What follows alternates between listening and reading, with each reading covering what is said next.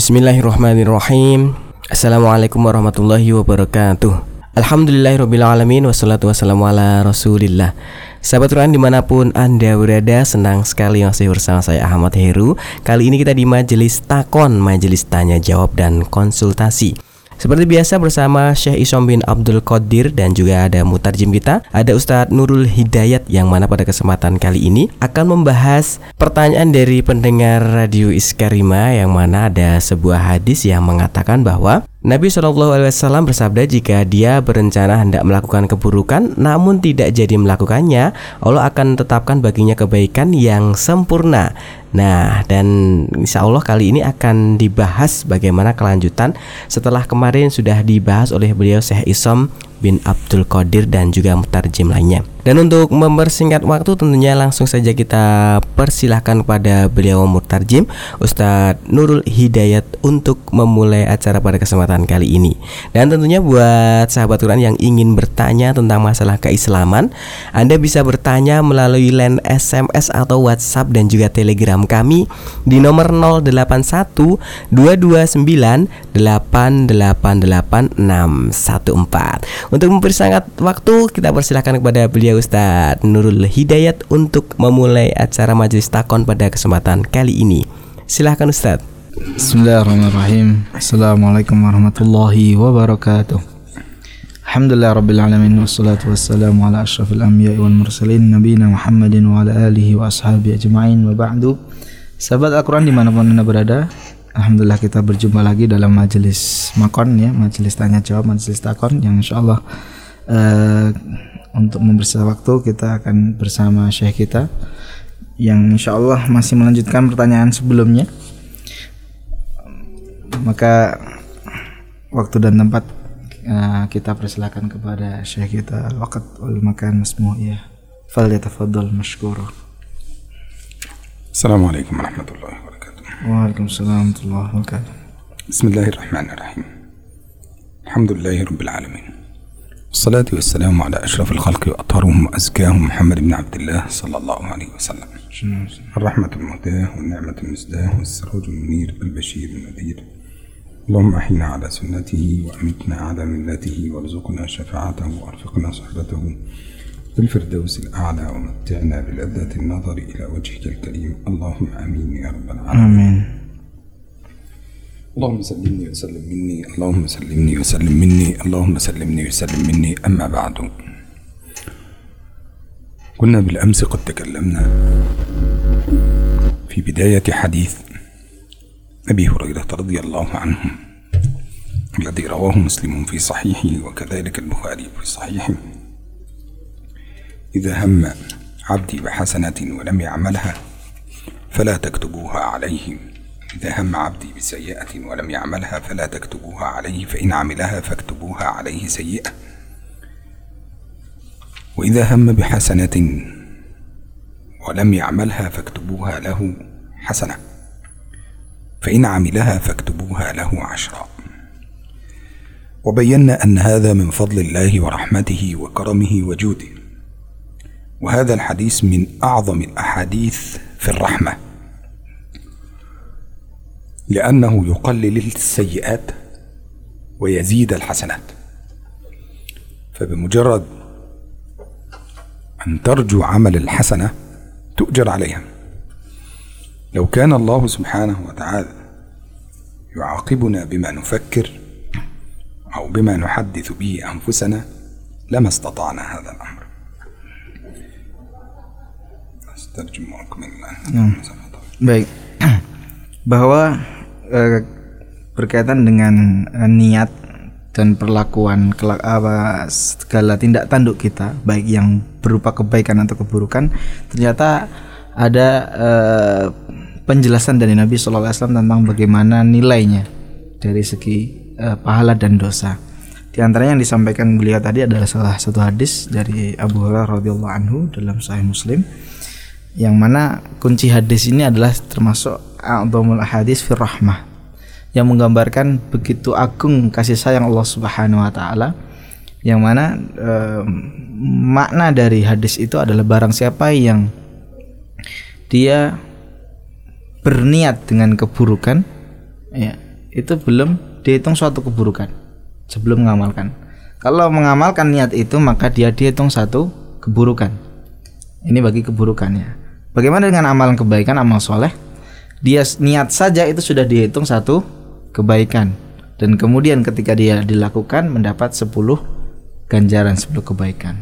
Luar biasa sekali bagaimana kasih sayang Allah SWT memperbanyak mem, e, melipat gandakan amalan kebaikan dan kemudian uh, hitungan hitungan dari kesalahan itu sangat berbeda dengan hitungan kebaikan. Ya, dia niat keburukan belum dinilai, tapi ketika sudah dilaksanakan keburukan itu maka dihitung satu keburukan. وقلنا أن هناك ليس كل تفكير الإنسان يؤجر عليه يعني ليس كل شيء يفكر فيه الإنسان الإنسان يؤجر عليه أو ليس كل هم سيؤجر عليه الإنسان هناك هم لا يؤجر عليه الإنسان وهناك هم يؤجر عليه الإنسان. فالهم الذي لا يؤجر عليه الإنسان قلنا ثلاثة أشياء. الشيء الأول وهو الهاجس. وهو الذي يسمى بالهاجس. والهاجس كما قلنا أنه عبارة عن ورود الفكرة على العقل فقط. يعني مثلا واحد بدأ في الصلاة ففكر مثلا أن يسرق أو واحد فكر أن يسرق فقط. هذه مجرد فكرة يعني يفكر فقط. لكن الفكرة متوقفة لا تزيد ولم يفكر كيف ولا الطريقة ولا شيء. يعني هي مجرد فكرة طرأت على المخ مرة واحدة شيء عارض عرض على المخ. أي شيء ظهر فجأة إلى المخ يعني. فكرة مفاجئة. جاءته الفكرة لكن ما زال لم يفكر فيها. ثم يأتي الخاطر وهو الثاني. والخاطر هذا هو الفكرة مع بداية التفكير. يعني فكر أن يسرق لكن الطريقة كيف؟ كيف يسرق؟ كيف يدخل المعهد طريقة دخول من أي باب سيدخل؟ من أي بدأ يخطط؟ خلاص هذه تسمى بالخاطر ثم يأتي بعد ذلك ما يقوي هذه الفكرة وهو الذي يسمى بحديث النفس. ولا يوجد نفس تمر بطاعة أو معصية إلا وتمر بهذه المرحلة. حديث النفس هذه. لا يوجد نفس تمر بمرحلة الطاعة أو المعصية إلا مرت بحديث النفس. لماذا؟ لأن حديث النفس هو مفتاح الدخول. هو مفتاح الدخول الذي ستدخل به إما إلى الحسنات وإما إلى السيئات. هو هذا هو باب الجهاد باب جهاد النفس. فإن كسرت هذا الباب إلى الخير وهممت إلى الخير تؤجر بعده.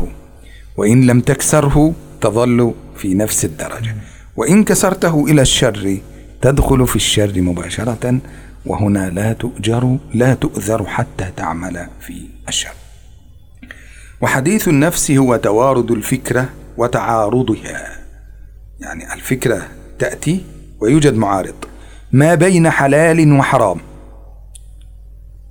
ما بين حلال وحرام. يعني تجد مثلا نفسك تريد أن تفعل المعصية.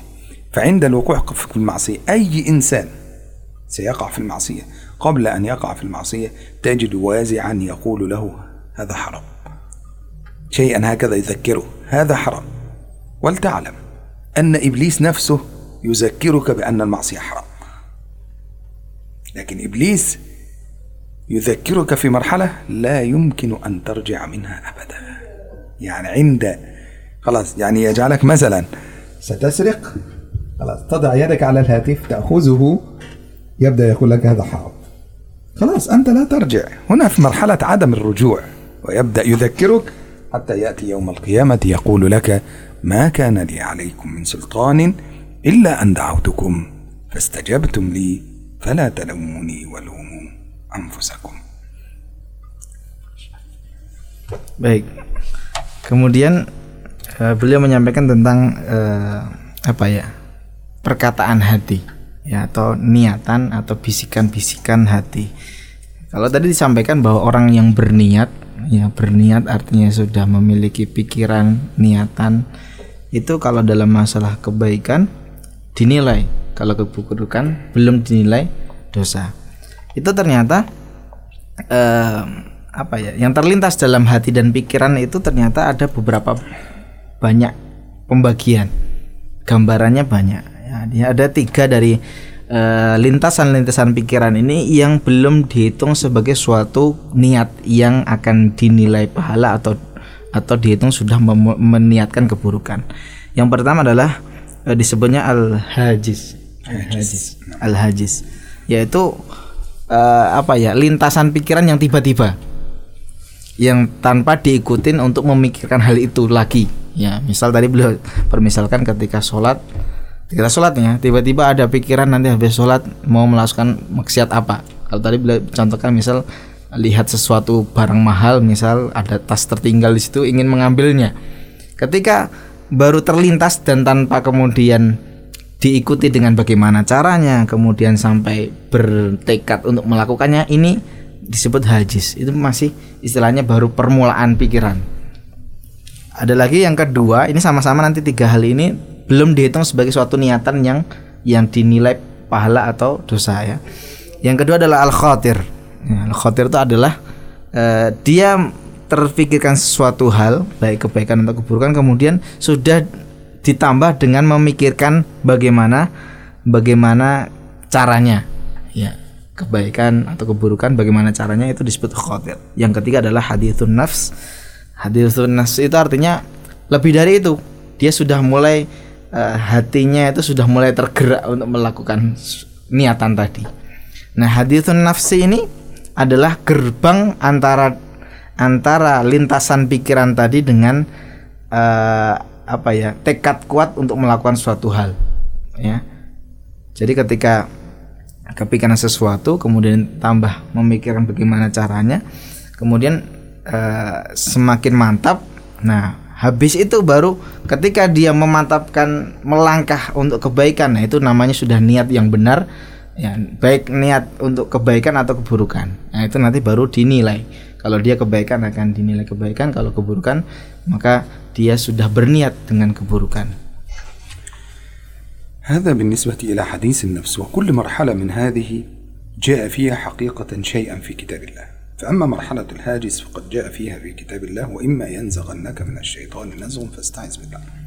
وهي التي تسمى بمرحلة النزغ وهي بداية الوسوسة وأما المرحلة الثانية وهي مرحلة الخاطر فقد جاء فيها في كتاب الله سبحانه وتعالى إن الذين اتقوا إذا مسهم طائف من الشيطان. وسمي طائف لأنه يدور حول النفس هكذا. فالطائف هكذا يعني حينما نقول طاف بالبيت. هكذا. هو طائف. آه، ولذلك قال أن طهر بيتي للطائفين. ولذلك الفكرة نفسها تدور في العقل. هكذا. طيب. أما المرحلة الثالثة وهي حديث النفس. فقد جاءت في حديث رسول الله صلى الله عليه وسلم.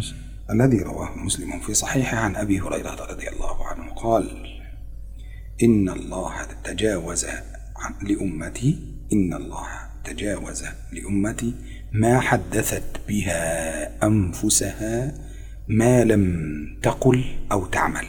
وفي رواية ما لم تكلم أو تعلم. وفي رواية ما لم تتكلم أو تعلم.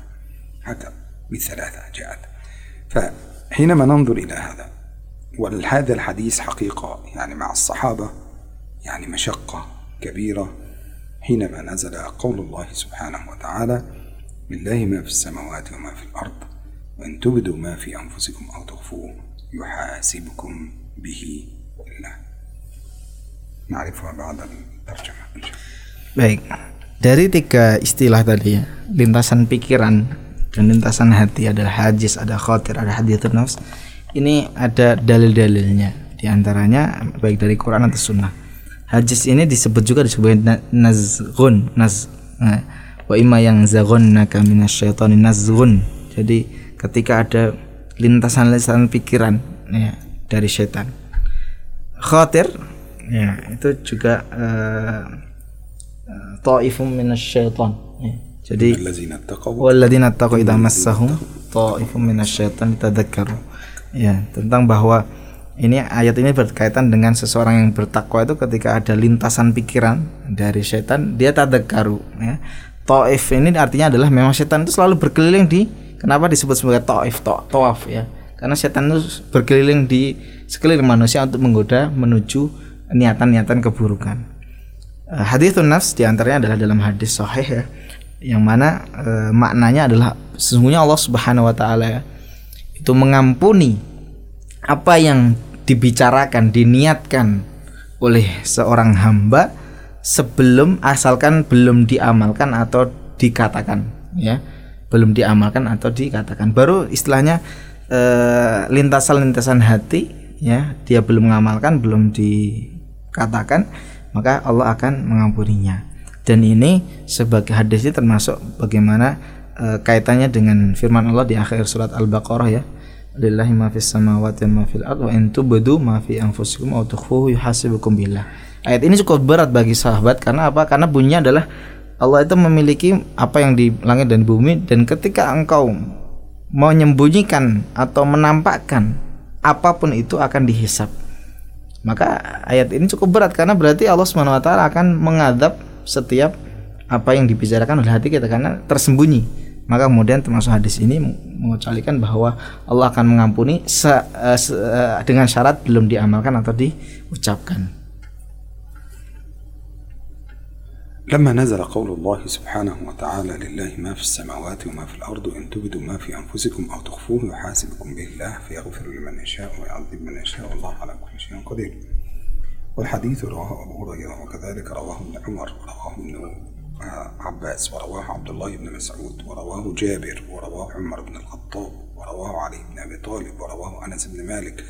هذا الحديث من المتواتر. هذا الحديث الذي معنا من المتواتر لما نزل قول الله سبحانه وتعالى لله ما في لله ما في السماوات وما في الأرض. قال الصحابة لرسول الله صلى الله عليه وسلم شق ذلك عليهم فقالوا يا رسول الله إن الله أمرنا بالصلاة فصلينا وأمرنا بالصيام فصمنا وأمرنا بالصدقة فتصدقنا. لكن إن الله سبحانه وتعالى يحاسبنا على ما نحدث به أنفسنا فإنا لا نطيق ذلك. يعني خلاص هذا يعني الذي نتحدث به في الداخل إنا لا نطيق ذلك لماذا؟ الحقيقة لم يفسر هذا الأمر إلا يعني العلماء مؤخرا. قالوا أن الإنسان وهو ساكت وهو ساكت فقط. يمكن أن يتكلم في داخل نفسه هكذا ستين ألف كلمة في اليوم الواحد. هذا غير الذي ينطق به. لأن معدل الإنسان في الكلام في الدقيقة الواحدة معدل الإنسان الطبيعي ليس المريض.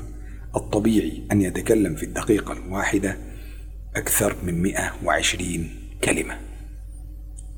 الدقيقة الواحدة سواء كان في نفسه أو في تخيل أنت تتكلم في كل دقيقة عشرين مئة وعشرين. لو حسبتها في ستين دقيقة لو ضربت الستين في المئة وعشرين سيكون العدد يعني حوالي ستمائة ألف أو كذا يعني في الساعة يعني ستمائة ألف أو ستمائة ألف أظن وعشرين هكذا. يعني عدد كثير ليس بقليل. فهذا خطير جدا يعني في حال الإنسان. فقالوا لرسول الله صلى الله عليه وسلم نحن لا نطيق ذلك. فنزل قول الله سبحانه وتعالى آمن الرسول بما أنزل إليه من ربه والمؤمنون. كل آمن بالله وملائكته وكتبه ورسله. وهنا كان حديث دار بينهم وبين النبي صلى الله عليه وسلم. فقال لهم رسول الله لا تقولوا كما قالت بني إسرائيل سمعنا وعصينا ولكن قولوا سمعنا وأطعنا غفرانك ربنا وإليك المصير. فنزل آمن الرسول بما أنزل إليه من ربه والمؤمنون كل آمن بالله وملائكته وكتبه ورسله. لا نفرق بين أحد من رسله وقالوا سمعنا وأطعنا غفرانك ربنا وإليك المصير. جاء بعدها مباشرة لا يكلف الله نفسا إلا وسعها. لا يكلف الله نفسا إلا وسعها. أي أن هذا الله سبحانه وتعالى لا يكلف الله نفسا إلا بما تطيق وما تتحمل. فنسخت الآية التي قبلها. يعني هذه الآية لله ما في السماوات وما في الأرض وإن تبدوا ما في أنفسكم تبقى تلاوة وتنسخ حكما. يعني ينسخ حكمها بقوله لا يكلف الله نفسا إلا وسعها. فلما قرأها النبي صلى الله عليه وسلم قال لا يكلف الله نفسا إلا وسعها. جاء في رواية أخرى أن العبد إذا قرأها فقال لا يكلف الله نفسا إلا وسعها لها ما كسبت عليها ما لو قال ربنا لا تؤاخذنا إن نسينا أو أخطأنا يقول الله عز وجل نعم. الله عز وجل يقول نعم. وفي رواية يقول قد فعلت. ربنا لا تؤاخذنا إن نسينا أو أخطأنا. يقول الله قد فعلت. ربنا ولا تحمل علينا إسرا كما حملته على الذين من قبلنا. يقول الله قد فعلت. أو قال نعم. ويقول ربنا ولا تحملنا ما لا طاقة لنا به. يقول الله عز وجل قد فعلت أو قال نعم. يقول واعف عنا واغفر لنا وارحمنا. أنت مولانا فانصرنا على القوم الكافرين. يقول الله قد فعلت أو قال نعم. Baik, tadi berkaitan dengan uh, beberapa ayat terakhir dalam surat Al-Baqarah, beliau menyampaikannya beberapa riwayat sebagai penjelasan akan ayat tadi karena ketika Allah berfirman lillahi ma fis samawati wa ma fil ardi wa in tubdu ma fi anfusikum aw tukhfu yuhasibukum billah bahwa di ayat itu Allah berfirman apa pun yang tersembunyi apa pun yang terlihat dari manusia semuanya akan dihisap oleh Allah Subhanahu wa taala. Maka kemudian para sahabat pun ketika mendengar ayat ini para sahabat mengatakan ya ya Rasulullah bahwa ada perintah sholat kami sholat mampu sholat. Ketika ada uh, bahkan jihad ya kami mampu untuk berjihad. Tapi ketika ada ayat ini yang mana orang yang menyembunyikan berniat sesuatu memikirkan suatu hal keburukan ya itu akan dihisap oleh Allah Subhanahu wa taala dan ini sangat berat bagi para sahabat. Terus kemudian uh, hal tadi ternyata uh, setelah itu turun ayat setelahnya ya amanar rasul bima unzila ilaihi rabbi wal mu'minun. Dan seterusnya kemudian mengatakan qalu sami'na wa ata'na.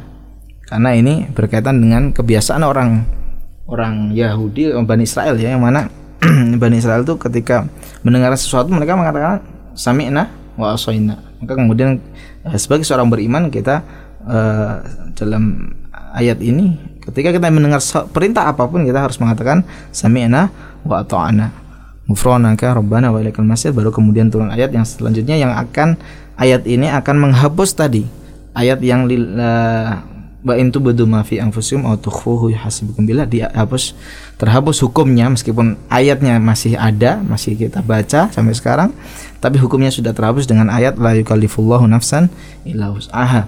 Allah tidak membebani seseorang dengan sesuatu yang tidak dia mampu karena pikiran hati ini lintasan-lintasan pikiran, lintasan-lintasan hati itu di luar e, kemampuan kita untuk mencegahnya. Ya, setinggi apa pun, sesulah apa pun pasti e, sering kita terlintas hal-hal itu. Kenapa? Tadi beliau juga menyampaikan bahwa e, manusia itu memang e, makhluk yang mana e, dia itu pasti berbicara. Bahkan kalau dihitung tuh tadi satu menit itu 120 kali. Meskipun mana berbicara ini tidak harus dilafatkan, bisa jadi dia diam, tapi di hatinya dan pikirannya itu berkata apa pun ya ngomongin uh, segala macam hal ya. Maka eh, hal ini tidak dihitung oleh Allah SWT dan kemudian di antaranya ketika eh, dalam itu kita berdoa Rabbana la tu'akhidna inna sina akhtana. Ya Allah jangan ambil dari kami ketika kami salah ketika kami lupa. Itu kemudian Allah berfirman na'am. Dalam riwayat yang lain qad fa'altu. Ya sudah aku lakukan. Artinya uh, doa-doa dalam ayat itu sudah Allah uh, istilahnya gariskan bahwa Allah tidak akan meng menulis sesuatu yang memang kita tidak mampu. هذا بالنسبة إلى حديث النفس وهذه الأشياء وكل هذه الأشياء تدور في الصدر لا تدور في القلب يعني هذه محلها في الصدر ليست في القلب أما الهم والعزم وهم أخطر الأشياء حقيقة ولذلك الله سبحانه وتعالى يحاسب عليهم. الله سبحانه وتعالى يحاسب على الهم والحزن فنجد أن الإنسان إذا هم بالحسنة وعملها هم بالحسنة وعملها يأخذ الأجر. هم بالحسنة ولم يعملها يأخذ الأجر. هم بالسيئة ولم يعملها الله عز وجل يبعده لا يعطيه وزر طب لماذا؟ السؤال هنا. لماذا في الحسنات يعطي الأجر ولماذا في السيئات لا يعطي الوزر؟ لكن نعرف أولا معنى الهم. ومعنى الهم هو ترجيح الفكرة ترجيح الفكرة بعد دورانها وحديثها وتغليب العمل بها. إذا مررنا أولا بفكرة ثم فكرة بالتفكير فيها والتخطيط ثم ما بين هذا حلال هذا حرام هذا حلال هذا حرام. خلاص أنا سأفعل. الآن أنا سأفعل إما إلى الحسنة وإما إلى السيئة. خلاص. هذه المرحلة هي المرحلة خطيرة أنا سأفعل. وإذا وصل إلى مرحلة أنا سأفعل. هنا يؤجر على الحسنة لأنه فكر في الخير فقط وهذا من فضل الله ورحمته. طيب في السيئة لماذا لا يؤجر؟ قالوا لأن الإنسان كان في مرحلة جهاد. فلا يمكن أن يجاهد الإنسان لا يمكن أن يجاهد الإنسان فيتقي ربه ويبتعد عن المعصية. والله سبحانه وتعالى لا يعطيه على ذلك أجرا. لماذا؟ قالوا لأن في مرحلة الهم الشيطان يكون واحد يحارب الإنسان يحارب جنود كثيرة في مرحلة الهم هذه. فيحارب واحد الشيطان الذي يقول له اسرق. أنت ليس معك فلوس. تحتاج فلوس. تحتاج روبية. أنت ليس معك روبية. أنت محتاج الآن. فهذه هي الوسيلة الوحيدة. تأخذه تبيعه وأنت هذا من الشيطان. ثم النفس الأمارة بالسوء التي تقول له انظر إلى الناس كلهم يأكلون يشربون وأنت ليس معك المال. ثم الدنيا التي تغره بشهواتها. ثم الهوى الذي يقول له أنا أريدك أن تكون أفضل من كل الناس. هل أنت ستظل فقيرا هكذا؟ لابد أن تصبح غنيا. كل الناس يسرقون. كله يسرق. منهم من يسرق بصورة طبيعية ومنهم من يسرق بصورة غير طبيعية فمنهم من يسرق يسرق. ومنهم من يأخذ الرشوة ومنهم من يأخذ كذا وكذا. فالناس يسرقون ويبدأ يزين له. فأربعة جنود يزينون له الأمر الذي هو فيه. الشيطان والنفس والهوى والدنيا. إذا هو حينما يرجع كان في جهاد كان يجاهد نفسه ويجاهد الأجر هنا من أجل مجاهدته لنفسه ومن أجل مجاهدته للشيطان. ومن أجل مجاهدته للهوى ومن أجل مجاهدته للدنيا. أما في الحسنة فإنه يأخذ الأجر لأنه كسر هؤلاء كلهم. يعني لأنه انتصر على نفسه وعلى الشيطان وانتصر. إذا في الحسنة انتصار على أربعة. ووقوعه في الوزر هزيمة من أربعة. فإذا امتنع عن الوزر يؤجر لأنه حتى إذا لم يعمل الحسنة يؤجر لأنه كان يدافع عن نفسه ويغلق هذه الأبواب. وأما في الحسنة فإنه يأخذ الأجر. وقد ذكر الإمام الرازي فقال وإذا هم بالحسنة فعملها أخذ الأجر مرتين. ليس مرة واحدة. أجر على الجهاد وأجر على الهم بفعل الحسنة التي أراد أن يفعلها. Baik. Kemudian setelah marhalah tadi ya, hadithun nafs. Ada bahwa setelah lintas-lintasan niat, lintasan-lintasan dalam hati itu ada setelahnya uh, yang lebih tinggi lagi yaitu alham. Ya, uh, man hamba bi hasanatin dan nanti seterusnya tentang hadisnya. Jadi ham itu adalah kalau secara definisi adalah dia sudah uh, mulai menimbang sesuatu kemudian sudah keluar uh, mana yang kuat? Di hatinya itu. Ya jadi ketika seseorang itu ada lintasan pikiran yang buruk misal itu fitrahnya dia dan kemudian pi- akal baiknya eh, kemudian termasuk keimanan yang ada di hatinya itu menolaknya. Tapi kemudian dia ketika istilahnya me- eh, memenangkan yang buruk itu sudah namanya ham. Termasuk memenangkan kebaikan itu sudah ham. Ya tarjihul fikrah ya. Sudah eh, ketika mungkin sesuatu kemudian sudah ada yang dimenangkan dalam hatinya. Itu namanya ham. Maka hadisnya tadi ya barang siapa yang ber tadi ya ham itu ya niat tapi sudah mulai niatnya tuh sudah mulai akan dilakukan gitu ya. Dengan kebaikan maka akan dinilai satu kebaikan. Ketika dia akan melakukannya eh, meniatkan kebaikan kemudian melakukannya akan dinilai 10 sampai eh, tidak terkira. Sebaliknya orang yang meniatkan ya meniatkan yang niatnya ini sudah mulai bulat akan keburukan kemudian dia belum ditulis dengan keburukan. Tapi ketika dia bermujahadah kemudian tidak jadi melakukannya justru dinilai satu kebaikan ya. Jadi ketika seorang sudah berniat bulat sudah berpikir sudah bahkan mencari cara kemudian tidak jadi melakukannya karena ada mujahadah di situ maka dia dinilai satu kebaikan. Kemudian ketika melakukan niatkan keburukan sudah mantap melakukan keburukan mencari cara tapi kemudian eh, berhasil melakukannya maka dia dinilai satu keburukan. Nah tadi cukup menarik ketika beliau menggarisbawahi tentang orang yang meniatkan keburukan kemudian tidak mengamalkannya ya. Tidak jadi melakukannya. Bahkan eh, dia ketika memang karena mujahadahnya itu dia dinilai satu pahala. Ketika sudah berniat keburukan justru tapi tidak jadi melakukannya. Karena apa? Di antaranya bahwa orang ketika sudah berniat bulat melakukan keburukan itu ada empat yang menggodanya. Bukan satu hal. Faktor pertama adalah faktor setan. Setan tentu di situ menghiasi amalan-amalan tadi seakan-akan baik, seakan-akan tidak bermasalah, seakan-akan itu hal yang misal sesuatu yang ringan di hadapan Allah ya dan seterusnya. Yang kedua adalah nafsu, nafsu kita. Iya. Bisikan-bisikan hati kita. Ya. Eh, hawa nafsu.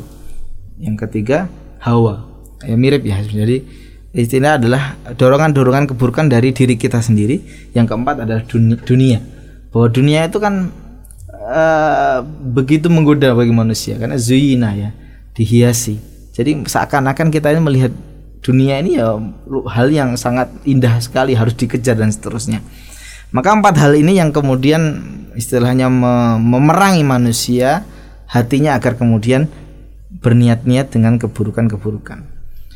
Nah, ketika seseorang sudah mampu untuk mengalahkan hawa nafsu dari empat hal ini, maka dia kemudian menjadi eh, seseorang yang istilahnya diberikan pahala karena mujahadahnya itu. Nah, eh, termasuk ya, ya, perkataan Imam Ar- eh, Ar-Razi rahimahullah taala ketika mengatakan bahwa nilai pahala tadi karena ajru alal jihad, karena dia mujahadah, memerangi hawa nafsu itu tidak mudah. Ya, maka kemudian ketika dia sudah niat keburukan tidak jadi mengamalkan itu ada mujahadahnya di situ dan dia dinilai pahala dari hal itu. Nah, berbeda dengan kebaikan. Kebaikan itu berniat saja, berniat saja, belum mengamalkan atau tidak mengamalkan. Misal berniat ya mau sholat mau sedekah, baru niatnya saja, entah nanti jadi atau tidak, itu sudah diberi kebaikan karena apa? Karena dia sudah mengalahkan empat keburukan tadi ya hawa nafsu, kemudian setan, kemudian dunia ini sudah dia kalahkan, kemudian dia berniat dengan kebaikan, maka dia dinilai dengan kebaikan meskipun baru niat saja. Nah, insyaallah eh, kita akan lanjut di pertemuan selanjutnya. Eh, kita tutup dengan kafatul majelis. Subhanakallahumma bihamdika asyhadu an la ilaha illa anta astaghfiruka wa atubu ilaik. Wassalamualaikum warahmatullahi wabarakatuh. Sahabat Quran di mana pun Anda berada Demikian majelis takon, majelis tanya jawab dan konsultasi bersama Syekh Isom bin Abdul Qadir. Dan mutarjim kita ada Ustadz Nurul Hidayat.